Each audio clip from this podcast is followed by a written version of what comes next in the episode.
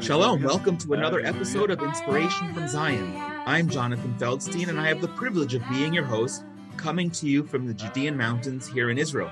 I like to refer to it as the original Bible Belt.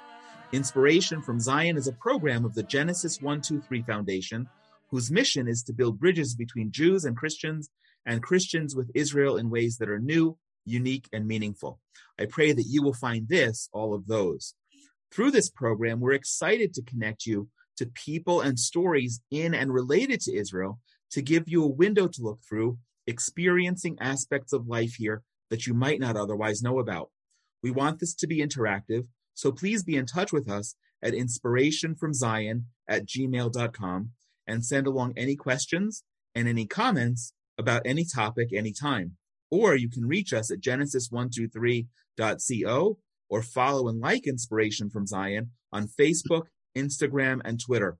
Stay tuned until the end, where we're also going to share some exciting offers and opportunities for you. And please feel free to share this with other people who you know who will also find it of interest. This week's episode is timed specifically for Israel's observance of what we call Yom HaShoah, Holocaust Memorial Day. If you've been following Inspiration from Zion, you'll recall that back in January, we had another similar uh, uh, podcast episode on the observance of International Holocaust Memorial Day. But Israel, for many, many years before there was an International Holocaust Memorial Day, has always had its own National Holocaust Memorial Day. As much as the decades have passed, and so few Holocaust survivors are actually still alive among us, this part of our recent history as a Jewish people is forever emblazed as part of who we are. In Israel, we observe the day with solemn TV and radio broadcasts, telling stories of survivors among us. And during the day, we pause as an air raid siren is sounded throughout the entire country. Cars stop, buses stop, school ceremonies begin, and even in the modern day, Zoom meetings are paused as people stand at attention for two minutes silently and remember the six million Jews who were murdered. Today, we're doing something a little different to talk about the Holocaust through the eyes of a Lithuanian Gentile. We're going to discuss why it's important for non Jews to remember the Holocaust and to do so through the prism of her life and career and a truly cathartic book, which I had the privilege of reading recently, Our People. Our guest today is Ruta Vanagaite. Ruta is a well known Lithuanian producer, journalist, and author. Her best selling book, Our People, was co authored with, an, with Israeli historian and Nazi hunter Dr. Ephraim Zuroff. It deals with the complicity of Lithuanians in the Holocaust and was published in 2016, but only translated into English in 2020. The book has been translated as of as of recently into five languages, and as I mentioned, just came out two years ago in English. In October of, 19, uh, of 2017, all of Ruta's books, uh, which included six copy, six titles altogether, were removed from the bookshelves throughout Lithuania after her critical comment about one of the national heroes relating to the Holocaust. In June 2020, another book about the Shoah, about the Holocaust, was published in Lithuanian together with a top German historian, Dr. Christoph Dieckmann. The book, How, you, How Did It Happen, came out in English last spring, and I have a copy, and I'm looking forward to reading that. Um, Ruta lived in Israel for three years and has returned to Lithuania and is working presently on another book. Ruta, it is really a pleasure. I feel like I know you so well, having read the book, and I feel like we're old friends, but um, by full disclosure, we're only meeting and speaking for the first time today. I feel I know you too. Wow. I'm living in Israel and you read my book. Wow. Well, I, I, I, so enjoyed your book. And as we, I mentioned just before we started recording, my wife, I, I, I, my wife reads books voraciously and, and, and can read three books or four books for every book that I have time to read. And she especially has a an affinity for reading books about the Holocaust. So I knew when I was reading this that I had to bring it home and share it with her. And yesterday she she read it in a day. So so I'm I'm really thrilled you're you're you're part of our family in a sense. Um, before we get into the book itself, and and and uh, I'll I'll say it uh, again during the course of our conversation. It's a very important book, Our People, and I and I want to encourage people to get their own copy. Um, but before we talk more about the book and the details and how it happened, uh, talk a little bit about yourself, your personal background, um, and how you came even to be be a, be a Lithuanian aware of and caring about the Holocaust? Uh, you know what? Like I didn't, I didn't, I couldn't care less throughout my life because I'm, as I say, I'm a product of uh, of uh, Soviet Lithuania, and we didn't have any education on this. So I think that there were, even though what the Holocaust was not heard, there were, mm. we saw monuments to Soviet uh, peace-loving Soviet citizen, and nobody would tell you in, in school that they were Jews. And they were like slight, some moments in my family history when my mother or my father would tell something. It was my mother, for example, her best friend was a Jewish boy in a city called Panevėžys, Panevėžys, as you know, yeah. important city for the Jews. And that uh, little boy was uh, taken uh, with his family when my mother was 10 and he was seven. And he never came back. And what another part of my family, my uh, my aunt's uh, husband, was uh, in the same city of Ponevich. He was chief of police in 1941, and then he escaped to America and lived under under female name. But that was something about the Jews. There was something. The Jews were disappeared or they were murdered. Something, and only very late, when I was already 62, I think, I went into the special archive for KGB archives and started reading the files of my grandfather and other uh, other people who were involved in the Holocaust. And I came into his shock. I thought that, like, I didn't know. My my family doesn't know. My children never been in modern Lithuania. They never been to the Holocaust memorial site. They are not taken to excursions there. So it's like it's there, but it's always hidden from us. So I have felt like a mission to, to explore it for myself, for my children, for my friends. The only sad thing was that none of my friends, all of my friends said, we are not going to read this book. Why you are interested in Jewish tragedy? You should write about Lithuanian tragedies, about, uh, about uh, deportations, about war with the Russians. Are the Jews paying you? And that was very surprising to me, very surprising. So, but I thought, okay, nobody's going to read that book. And my children told me, mom, nobody's going to read that book. But we see that it's very important for you to write. So you write, maybe in 10, in 20 years, somebody will read it. The, the book is called Our People, and beneath the, the, the subtitle is Discovering Lithuania's Hidden Holocaust. At what point did you, did, did sort of things tip that from curiosity and disbelief to this passion, to this mission to, in fact, discover Lithuania's hidden Holocaust, and why why did you refer to it as a hidden Holocaust? Well, Lithuanian didn't come with a subtitle.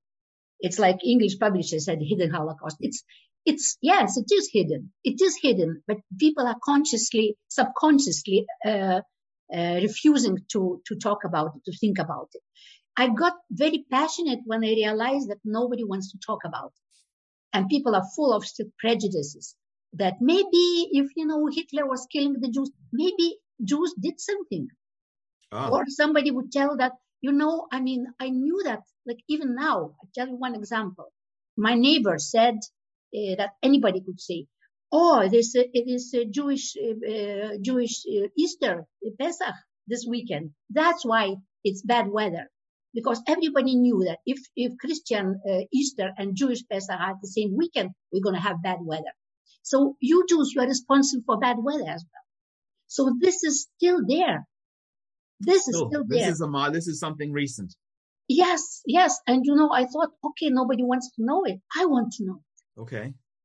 And maybe somebody else in 10 years, somebody is gonna, gonna uh, read this book and it will, you know, the thing is that they are historical books, Lithuania, and our historians tell the truth, but they are so dry and impossible to read. And I thought I want to write emotional book so that people not only would know the facts, wow. but they would see the tragedy. They would see. see the eyes of the father who, who, who, you know, whose son is murdered in front of him.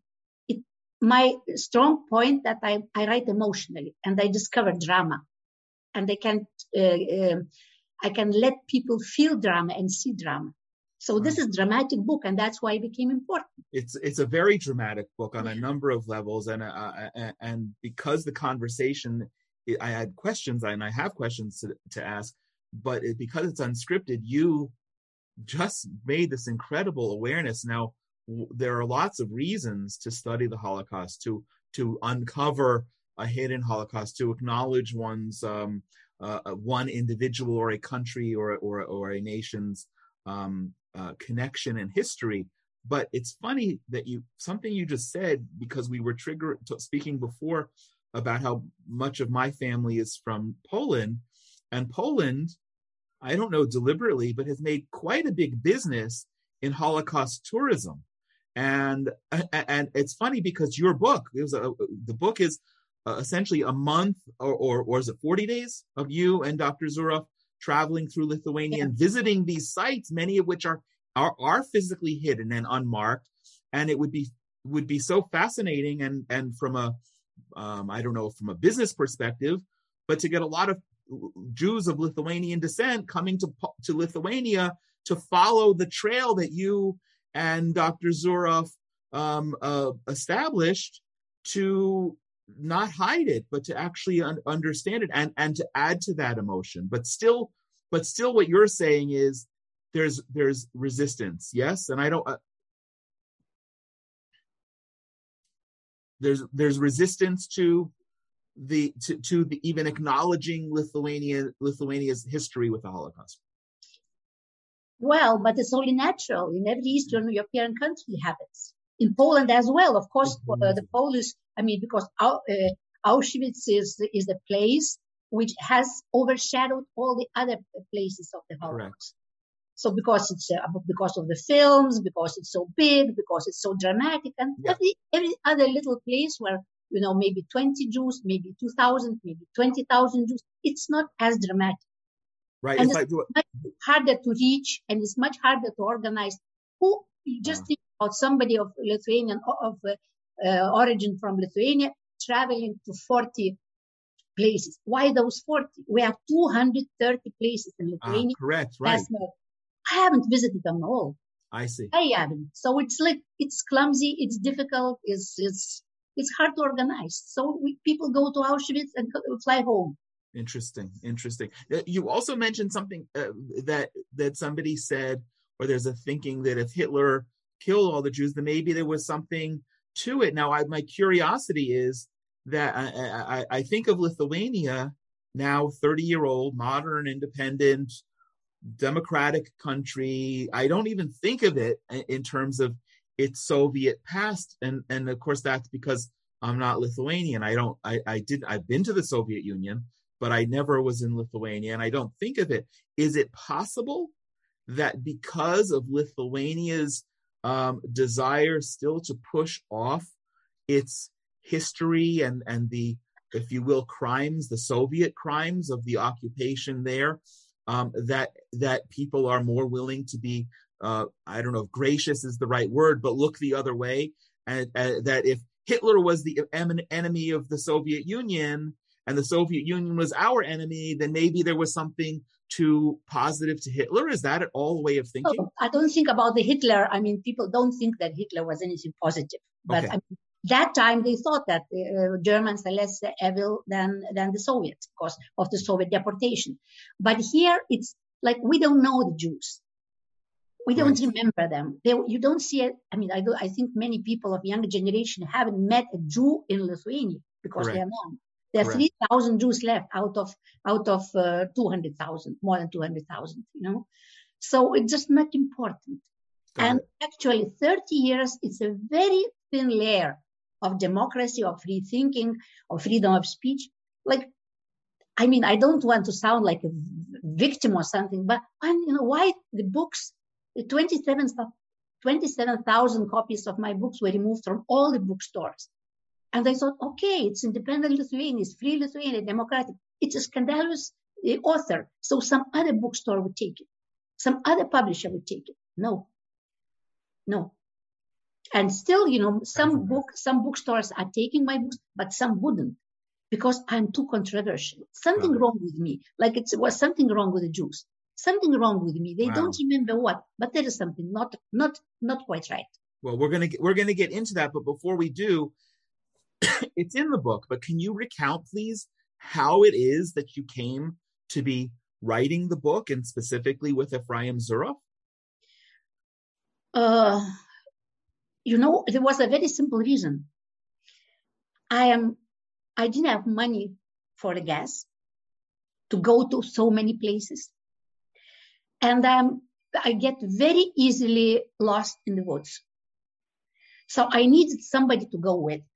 So my first idea was like take a take a student, uh, like some kind of you know history student that you know if I get stuck with, my car in the woods or in the in the swamps or I cannot find way out of the of the woods because all the this mass murder sites are in the woods. I just I just like I have to have someone with me. And he came as a miracle. He I just met him and I thought, okay, maybe he would be interested. Maybe we can share the costs of, of the of the of the uh, gas. And he is a big man. He can help me, you know, to, to take out my, my car out of the out of the woods. And also, he's so interesting to talk and he knows so much. The only thing I was afraid of, I was afraid that he would be too aggressive. He would hate me as a Lithuanian, as a descendant of the perpetrators, and we're going to fight all the time. So this might, because he like, he has an image of a very aggressive person who, you know, who would swipe, who would get rid of Lithuania and, you know, swipe it from the, from the face of earth. No, he's a nice person, a really nice and smart person. So I think it was just wonderful that we met.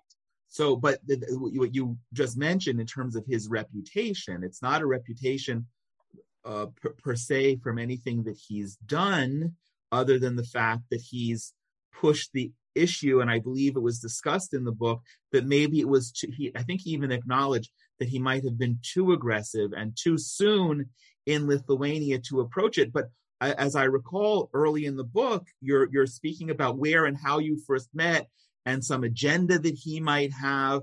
It, it, it's wonderful for you to say now what a lovely and, and interesting person he is.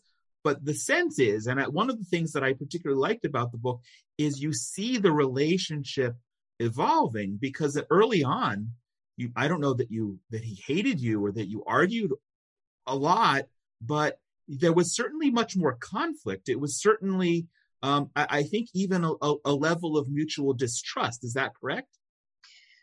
Oh yes, of course. Because look, I mean, what is the the, the basis of anti-Semitism? We people who are uh, uh who think uh, anti-Semitically, they don't think that Jews are weak people. Jews are strong. Mm-hmm. Jews are plotting. Jews are another form of devil. So you look at Ephraim. He's strong. He is so strong and we have to fight him. So it's, you know, his efforts, I think, uh, through 25 years in Lithuania help anti-Semitism to stay because he's like typical strong Jew, what we think about him. He, so, he, he fed into the stereotype. Yes, yes. And the same like is with me. I, you know, I have a Jewish nose or nose of the witch. So if I did something wrong, if I attacked the Lithuanian uh, national hero, I must be a witch because I fit that stereotype. If I would be nice, you know, sweet little lady, little fat lady with little nose and sweet lips, maybe that I wouldn't be, you know, hated so much in my country. The stereotypes are very, very important in the in history and in the human mind.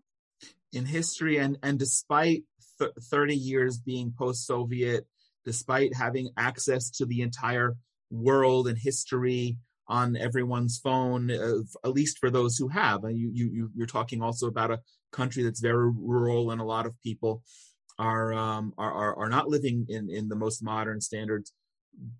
But you're, t- but, but nevertheless, these stereotypes exist. And by his being there and being as aggressive as he was, uh, you're saying that that stereotype was um, was was strengthened or or reinforced, and your association with it and therefore him Yep. also created backlash for you. Was there a particular turning point in your relationship and how it evolved from what from m- perhaps more on the conflict and distrust to more understanding him as being who he is and being and, and actually being friends? you know what? It was when we f- we first place when we went uh, we visited was uh, his ancestors' um, uh, village, Linkmenys, and we went to mass the site in the woods, and I saw him crying. Ah. When later in the book I wrote that Ephraim cried, people were laughing. He said, "I mean, you can lie, you can tell us lies, but not that much." Wow. Zuroff is crying. He no, no way, and he was crying plenty. Yeah, you write Then about I that a few times. yeah. Then I thought, this is a good man, and he really cares about his people. His people being the Jews or Lithuania as well. So, so uh, sorry, His people, he cares about his people. no, about his people, about the Jews, of course. But I mean, he started understanding, you know, some kind of. Um, he started understanding how it happened. He understood that Lithuanians are not monsters. There's something happened to the nation. Something happened to the. There was a reason to this. And we talked plenty about that in the book and the role of Catholic Church and the role of education and the role and the people were so ignorant and the people had this envy and this anti-Semitism and a lot of lot a lot of lot of reasons we which I think he he kind he didn't fall in love with Lithuanians, but he started thinking that these are people, these are two people as well. Well, I think that he, he mentions in the book, in your what, what's so nice is that the book is written uh, uh, conversationally. A lot of it, Uh, you you and he, and the dialogue that that you had at various points. But he mentions that one of the things I don't remember if it was attributing to his success until that point as a Nazi hunter is that it was never personal. He he was he was just objective in dealing with facts and bringing people to justice. But coming to Lithuania because his family was of Lithuanian descent made it very personal. And and I and I don't know was it did, did was when he broke down and it was it was a few times at least that you recounted in the book. Did he not never do that before in Poland or in other sites? I don't know. I don't know. I didn't ask him, but I Okay. think part of it was that we became very friendly and very open with each other. So it's in, he became more emotional because he was like he got a Lithuanian friend who was honest with him, was open with him, was supportive. So you cannot be enemy if you understand each other. so do you think you you the, the the overall i think and correct me if i'm wrong you're the journalist and you're the historian and you've written the book but i think that the story of the story the, what, what happened in the holocaust across europe is not unique i don't there are unique aspects to it but but act- actually it was his quote that i wanted to wait till the end but the the one quote that I actually pulled out, with a quote of his from page 113, he says, "The most horrific thing about the Holocaust is that these crimes were committed by normal people. Before the Holocaust, they were law-abiding citizens, and after the Holocaust, they were law-abiding citizens. But during the period of the Third Reich, they committed the most horrific crimes imaginable. Now that was true in Lithuania, but it was also true in Ukraine. It was also true in Poland. It was also true in in in uh, uh, uh, you pick the country. So what do you have? I don't know if you spoke about it, but you mentioned that he saw Lithuanians as people. Was his understanding somehow different in Lithuania than what it was in all of the other European countries where he where he's been bringing people to justice over the years? Well, you know, that was totally different story. In every European country we went, he was uh, um, communicating with the Jews, with local Jewish community, and then he was like he was never working or or or getting friendly with local people Uh-huh. and trying to understand their point of view and talking to them at length. Forty days, you know, it's it's a long time, you know, to build a to build a, a friendship and relationship. And like he just saw different perspective. Maybe he was he, was meeting some people, but he was meeting as a in the situations of accusation the court or situations like this. Some maybe some journalists, but not on the personal level. So this time, and of course, it was his. The, the, the Lithuania was a country where his ancestors came from. His, his grand, grandparents from both sides. So it was also, I mean, all this together made him very, very human. Is and there, go ahead. And uh, actually, he was he wasn't aggressive. And sometimes later on, when we were in certain situations where people were like, you know, not so friendly to him, I saw the old Zuroff. I saw how aggressive, how angry he can become. And sometimes they said, don't attack people if you expect them to understand your point of view. Don't attack. Wow. So actually, that leads uh, uh, uh, to a fascinating question. At least I think it's fascinating. What do you, from your perspective, like I, I, in hindsight, I would love to have the conversation with the two of you, but I already had a conversation with him, though we didn't speak about you per se. He just recommended the book and and and spoke highly of the uh, of of our conversation of of, of my speaking with you. But from your perspective, what would you say the top one, two, or maybe even three things are that you you were able to help him realize? Well, I think what you just said, any sociology professor probably could have told him, "Don't be aggressive because people will respond to you aggressively." But it took you to say that and and from your perspective but you developed this warm very close relationship over 40 days that's not a short period of time what other things do you think that you helped him see that that were impactful i helped him to see that uh, that they are like i took him to the libraries i took him to the archives i saw him plenty of books of lithuanian historians that are written about the holocaust that ah. he didn't know about so he's, you know, because he has to cover all Eastern Europe. So he was not particularly knowledgeable about what local historians are doing. He knew about Jan Tomasz Gross, of course, but I mean, those books are in Lithuanian, but they are like plenty. But normal people, ordinary people don't read them. So that's another thing. But I think that was important thing. And, uh, and then that he realized really that we realized that those people who are like making lists or, or, or even murdering or convoying the Jews, they were like, they were not monsters. They were normal people, not only, as he said, before the Holocaust and after the Holocaust, during the Holocaust, they were normal people.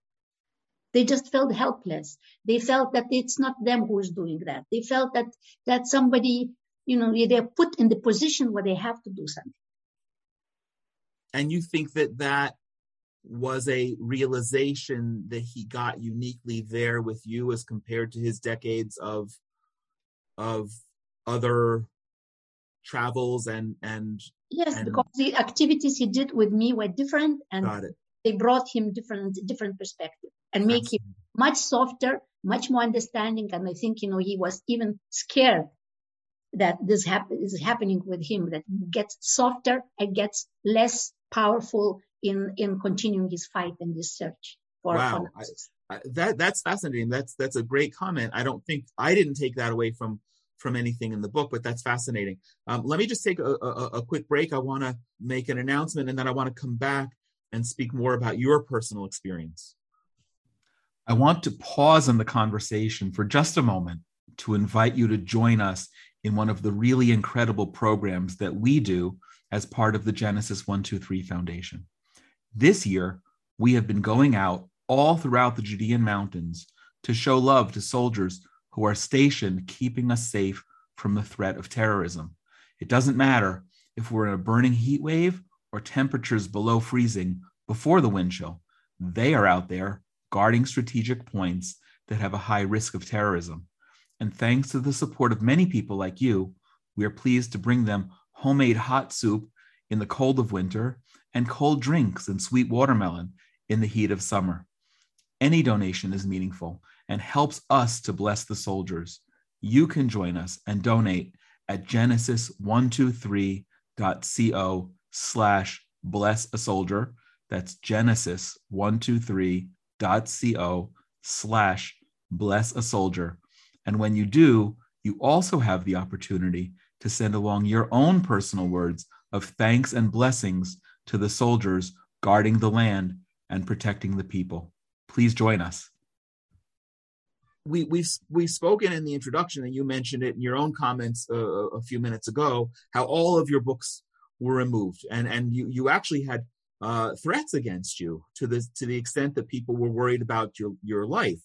Um, can you speak about that, and if there's anything in hindsight that maybe you would have done differently?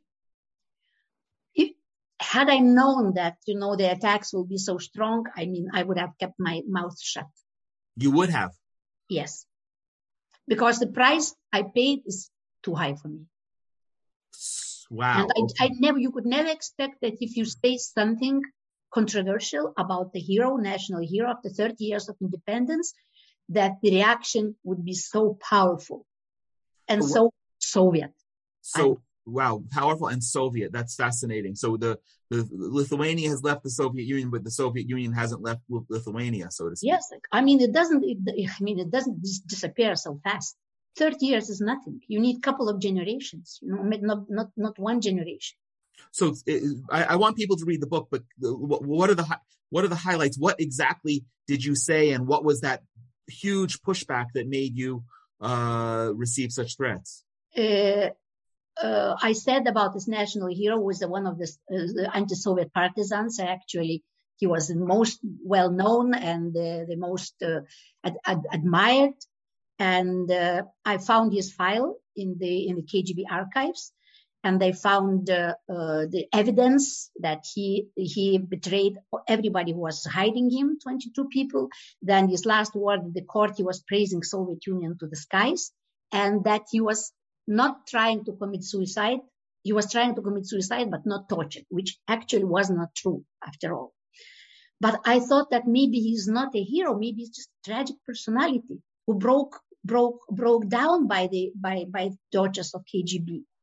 And that I said this and next day the whole Lithuania was full of of of, of uh, um, Facebook. Uh, I am I am this person. I am because I like he's like Christ for Lithuanians. You know, he's a martyr.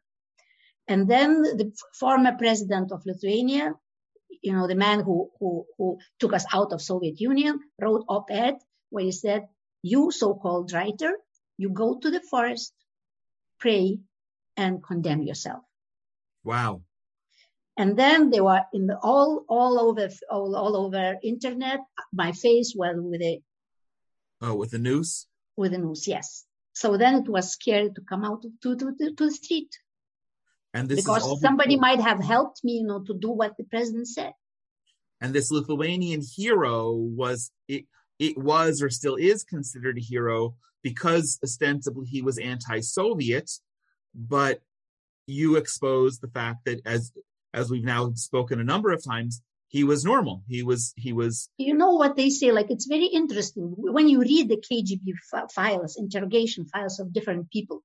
If sometimes all Lithuanian historians read it, and their their books are based on confessions, on on testimonies. But when it's not, when it's about somebody who's a hero, so then you, everybody thinks, oh, he was tortured. That's why he said this. Mm. So it's like double standards.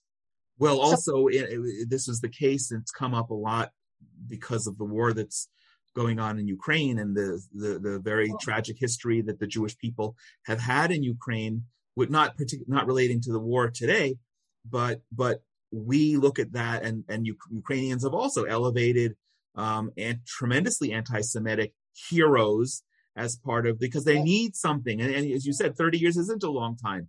You don't have a long history. You have more time under Soviet occupation than you have uh, independent. But, so you, but yeah, yeah. I mean, what I want to mention now, like my example, my example, what happened with me after this few comments pushed back other historians not to write about the, the partisan movement because uh-huh. it's.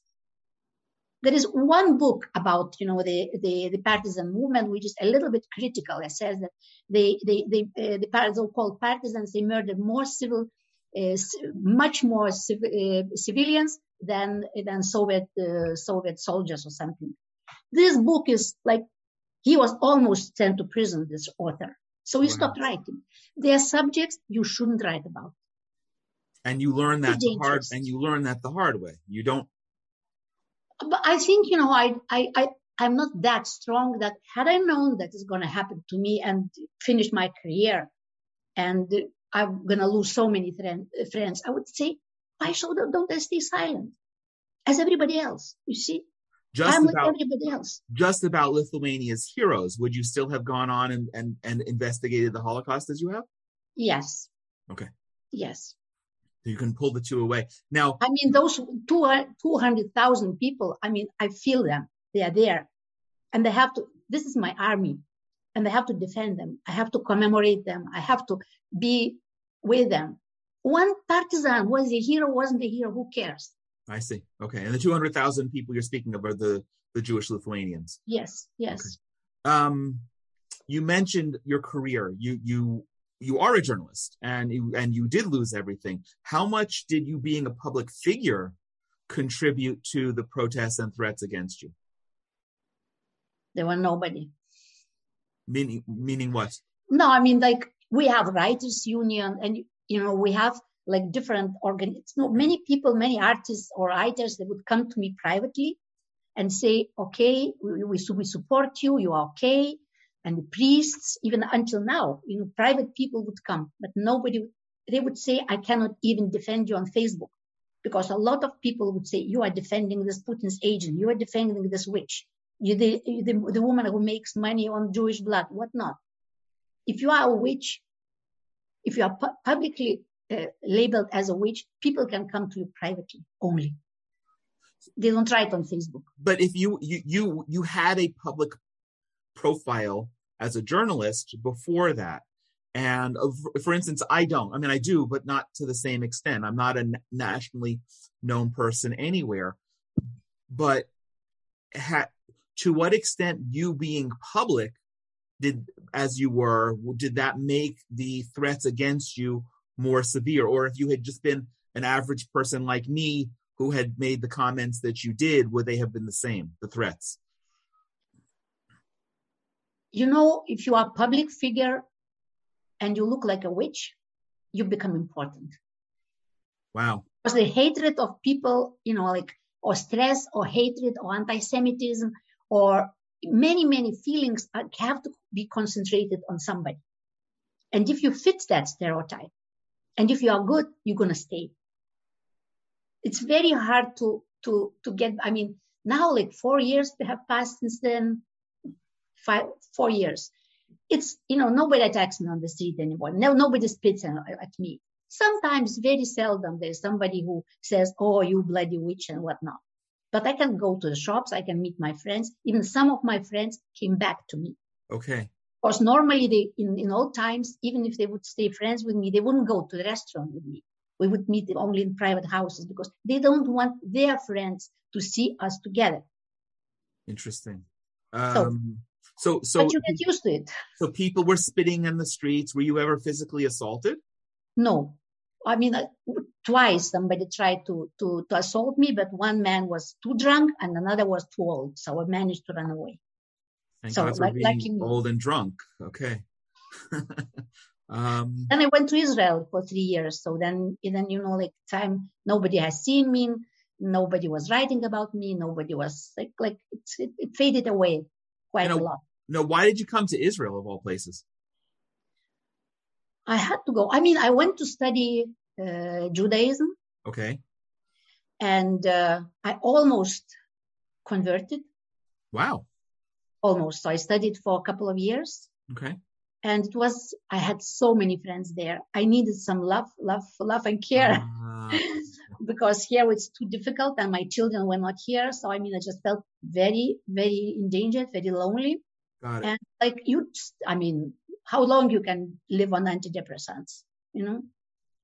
Well But the thing is, like, like since then, I mean, I can write as many books as I want. No library would would organize their like book launch for me. No book. I mean, this is like So your books are, are the, the new book, uh, the new book. How did it happen? Is that that was originally written in Lithuanian and was translated Yes. last year? no, Is- no. We we wrote it in English with Dieckmann. Ah, So so is that that that's not out in Lithuania? No, none of your books are still un- available. Some of the books are in the in the bookstore uh, shops. In some, not the big ones, but you can find them. You can buy them on internet. So it's not the total. It's not total ban. Okay. It's okay. It's up to like to the bookstore if they want to take my name, put my name there or not. Got it. Okay. But nobody, nobody, if they see your book in the bookstore, nobody's going to come back the next day and throw a brick through the window. Uh, I live on the fifth floor. I don't mean your, I don't mean in your in your house. I mean in in the store itself. I don't know. I don't know. Okay. I don't know if you would, go to the bookstore and ask, you know, can I buy a book of Vanagaite? They would, the answer would be, we don't sell the books of this author. Interesting. L- let's speak about specifically the resistance that you got um, there from from coming to terms with the Holocaust. Uh, you, you obviously um, challenged a particular uh, Lithuanian hero um, who was a wartime hero, partisan, who wasn't 100% clean and and uh, and what have you. But but how specifically did the pushback that you got from writing this book, Our People, and now the now the subsequent book, um, how did it happen as it relates to the Holocaust and Lithuanians confronting their history? What was that like specifically? Uh, you mean put it more simple? I mean, what what you mean exactly? What was what was the nature of the of the pushback or the resistance or the uh, threats that you got specifically from writing a book about the Holocaust? Oh, it's like you know there were two different reactions. The first book, Our People, which we, we wrote to the in 2016, created a national scandal, and because of the title, I think it was first because of the title, Our wow. People. You see, our people, Jews are not our people, so Mrs. Vanagaite, okay? Because they are Jews. And murderers are not our people because they're murderers. Wow. So this was like putting these two words, it's a Lithuanian one word, musishki, that created such aggressivity that first of all, I mean, we have the, the Department of National, National, National Security so this department announced publicly that this book is a threat to national security. Wow. So, I mean, the book was, I think, you know, first 2000 copies went out in 48 hours because everyone wanted to know what is all the scandal about. So, and then, I mean, then they wanted to, to, to, to start the, the, the, the, the court case with me, but finally they didn't. And wh- wh- why I want to mention this, because in three years, when I wrote another book with Dieckmann, this book was even strong. I think it's even stronger than the first book because it tells everything, everything. I mean, no questions left. What, how did it happen? And there was total silence about this book. No, no, no threat national security. No politicians would talk. No journalists. Very few journalists would write a little bit. And that was the right strategy because then people don't know this book came out. Got it. It's not in the bookstores. It's not, it, nobody talks about it. It's there. So those people who read it, they said it's wonderful, but it's not a bestseller. I see. So right strategy. Silence is perfect strategy. but not if you're the publisher and want to make money. Um, what what is the main pushback, the resistance today from Lithuanians addressing their history in the Holocaust? I think, you know, there are some positive things, very few positive things. People know that Holocaust has happened. They know. Some people would think that, okay, Jews got what they deserve, but some people really feel sorry and really feel bad about it. And if you go to mass murder sites nowadays, you see a candle or you see a, a flower. It wasn't like this six wow. years ago.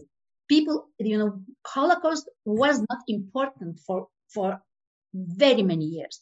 And I think this book made Holocaust a, a, a more important.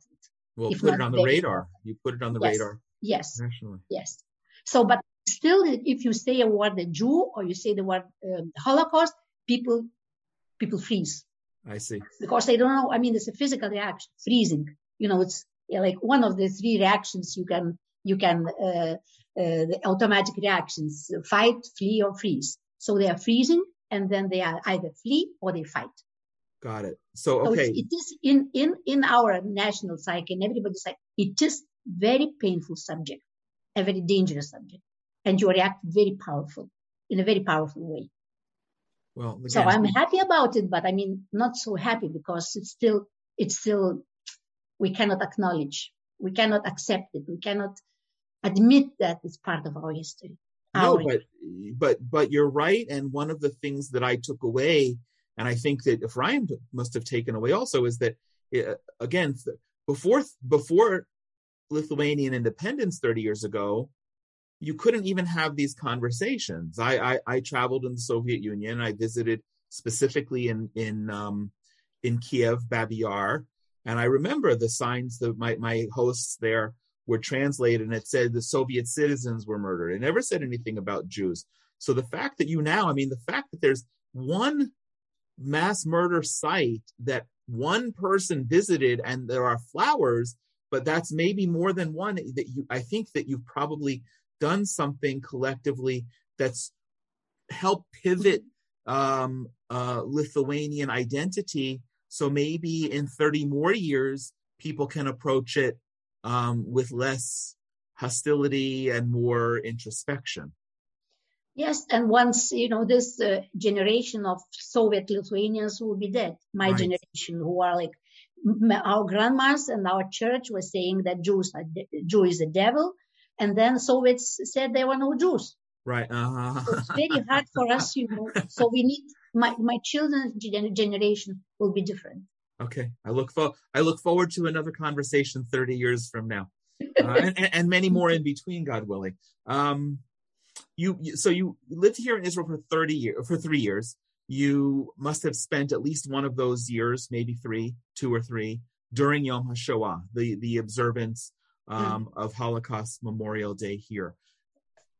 As a non-Jew, what's the significance of currently, and I'm speaking about this broadly in terms of why should non-Jews understand, learn, teach, and remember the Holocaust today for the for, for current generations? because we have to be as we grow up and we become adult people we as a nation we have to grow up and face the truth. You know so when people was telling me that why lithuanians should know about the holocaust? Because they want to be heroes they want to be victims they want to believe that they are the best people in the world and the biggest victims and biggest heroes. But i mean this is like you believe in father christmas when you were 10 years old but when you are 27 years old, you should stop believing in Father Christmas. You should open your eyes and see what your grand, grandparents did and what your country has done. And it makes you a mature person. I want my country to be a mature country. That's all. I don't want to go to England and, and, you know, British people tell me about the Holocaust in Lithuania because they know they have learned. And I know nothing. They say, oh, no, I mean, we are the best people. We didn't do anything bad. I mean, it's childish.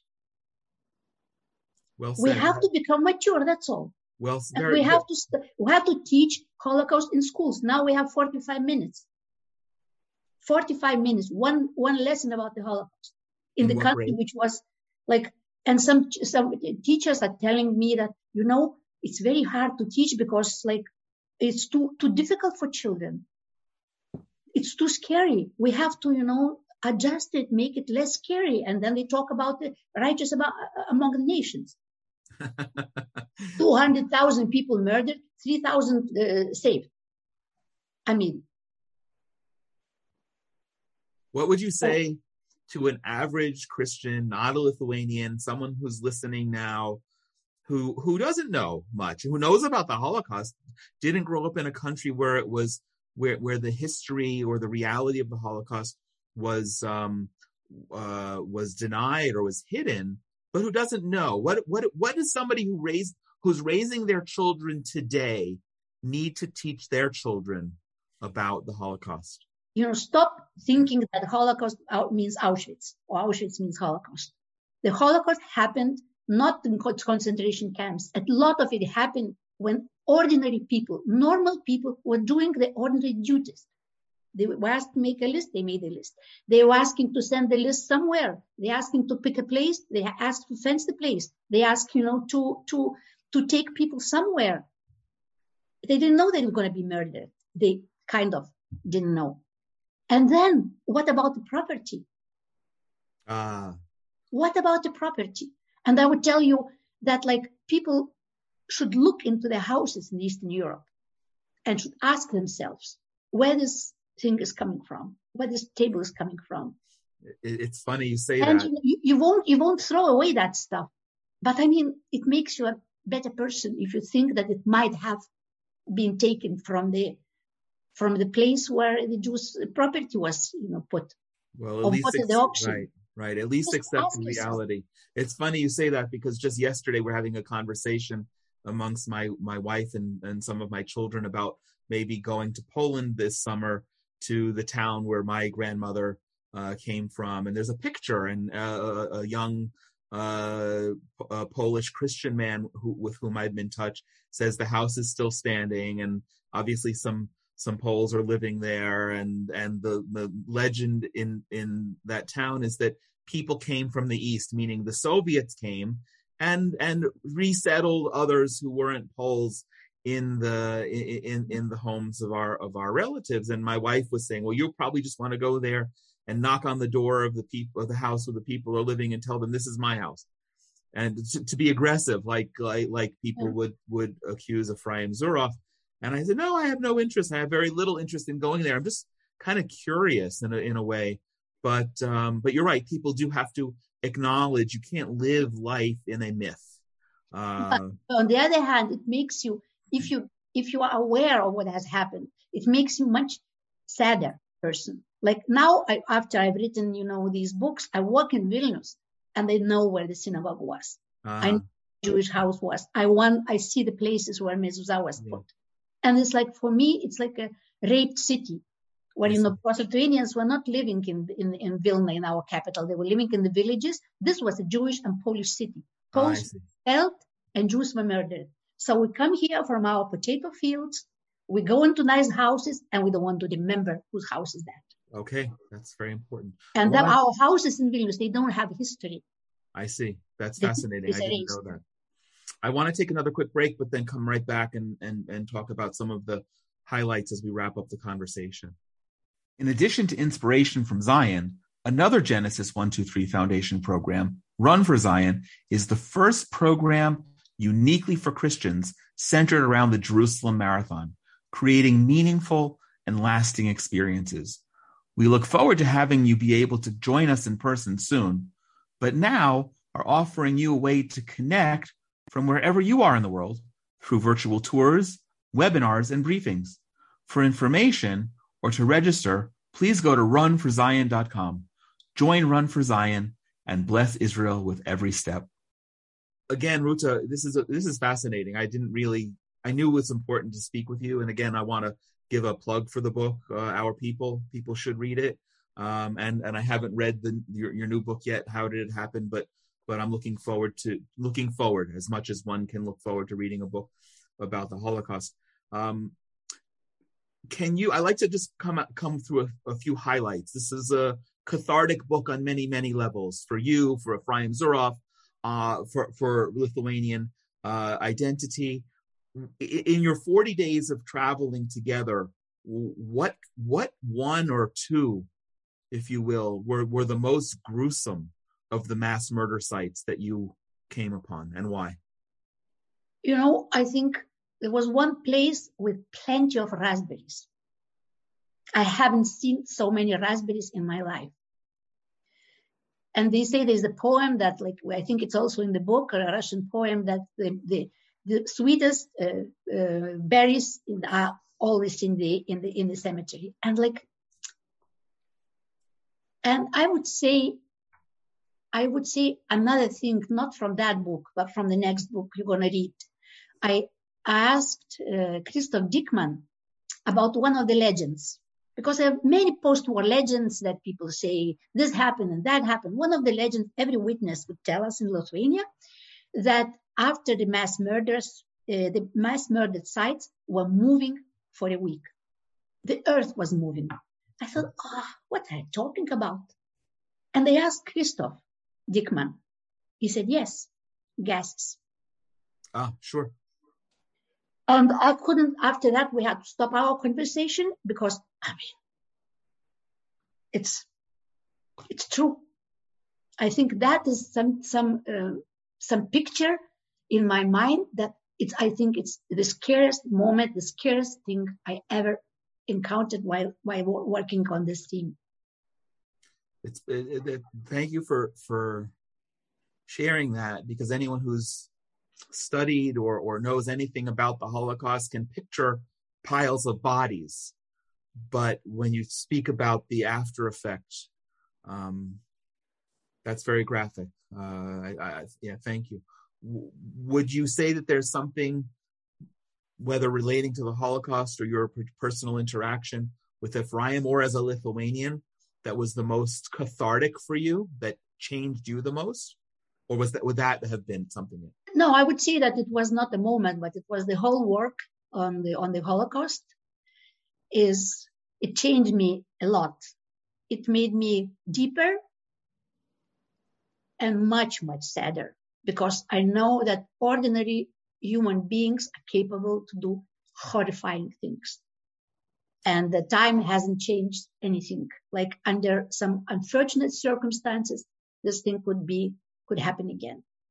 And another thing, I was a lot thinking a lot about whether what would have been my position as a human being during the Holocaust. Would I be bystander? Would I be righteous among the nations, saving the Jews? And I don't know. You don't know. I don't know.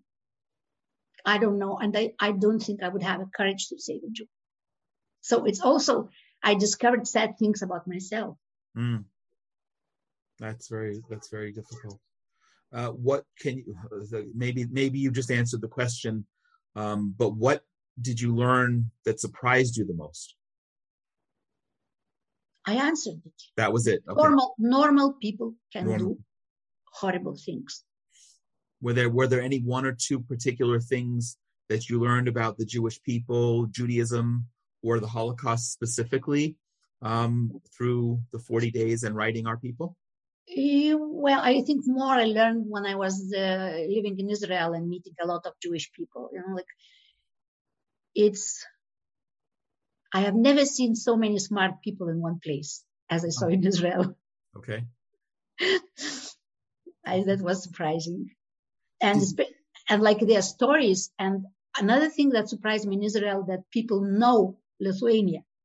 When you sit at Shabbat table and they tell Kelm, Ponevich, tells, I mean, nobody in Lithuania would think about it, that the cities are so important and they were so Jewish. And Jews all over the world speak about our little cities. Yeah. And we don't know that history. We don't know.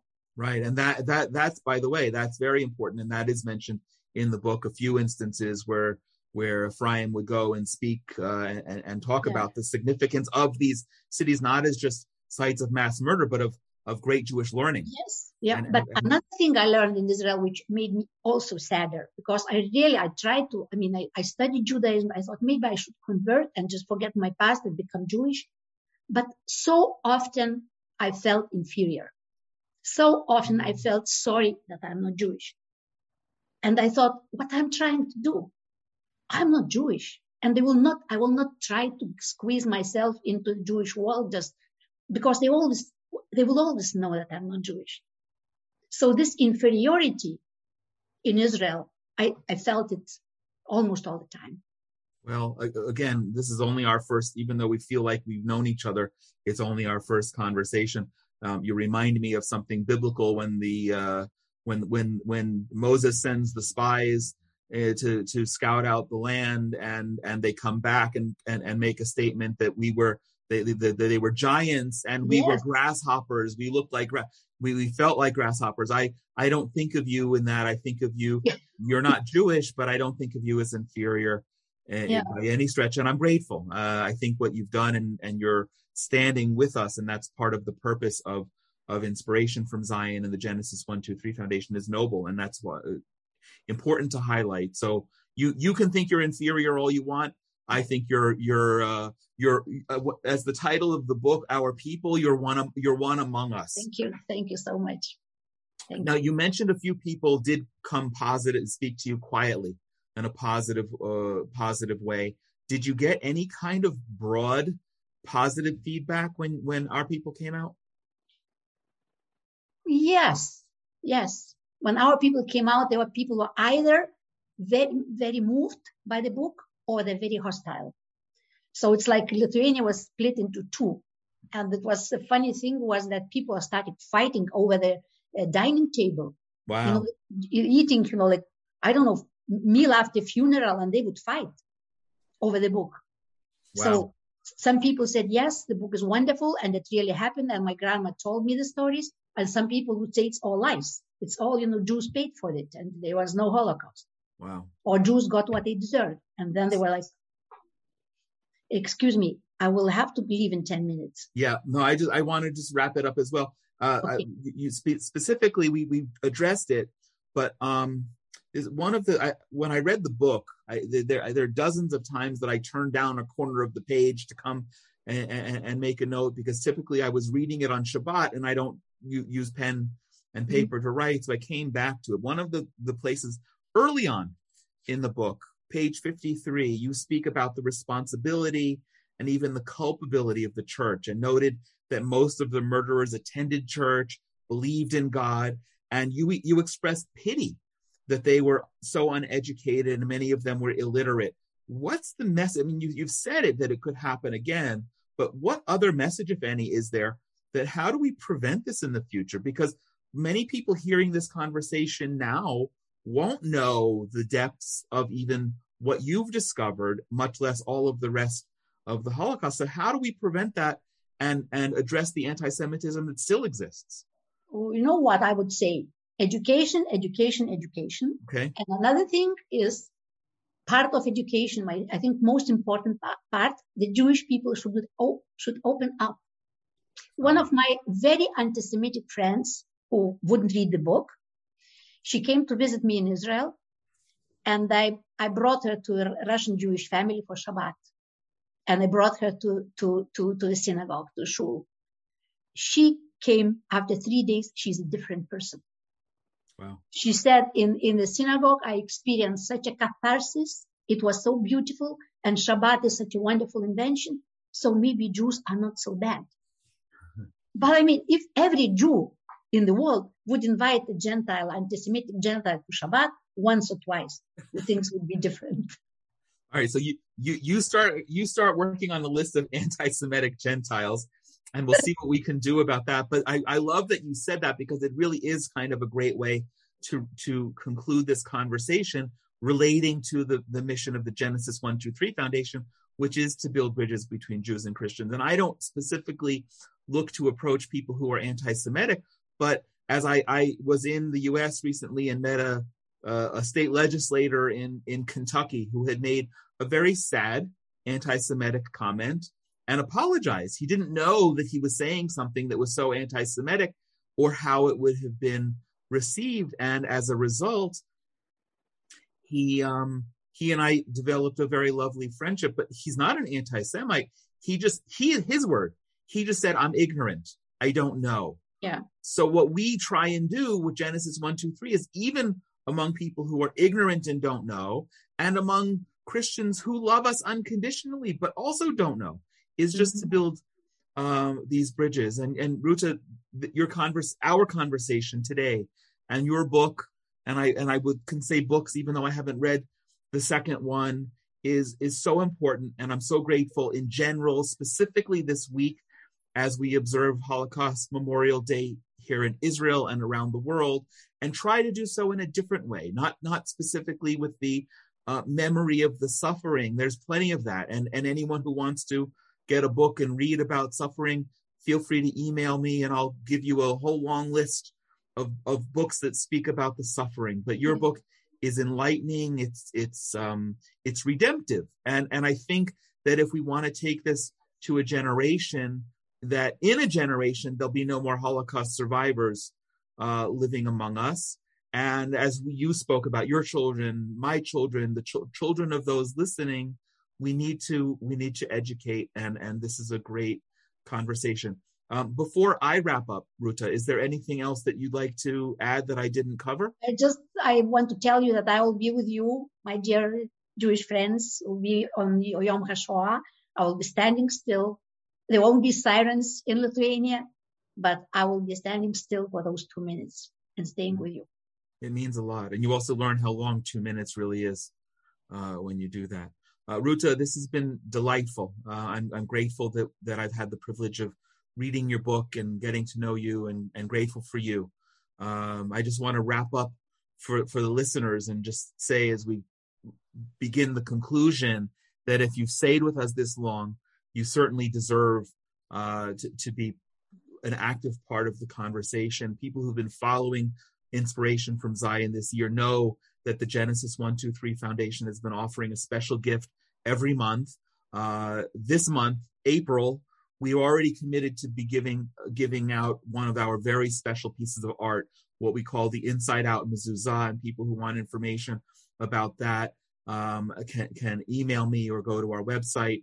Uh, but but next month, I'm going to commit, Ruta, that we're going to be giving a, a, another copy of your book in the month of May. Uh, so, and all we're asking is that people, in order to be eligible to receive a copy, is uh, to go to the Inspiration from Zion social media and follow and like and share this program. And when you do, we will pick one person at random to receive a copy of your book. Um, we're really grateful that this podcast is sponsored by our friends at the Willow Run Greenhouse in Culpeper, Virginia. And I always say if you go and if you're in the area, pop in and thank them and give them a hug, uh, in addition to seeing some beautiful flowers uh, and thank thank them for helping make programs and conversations like this possible. And also thank you to the Coin family for their meaningful sponsorship.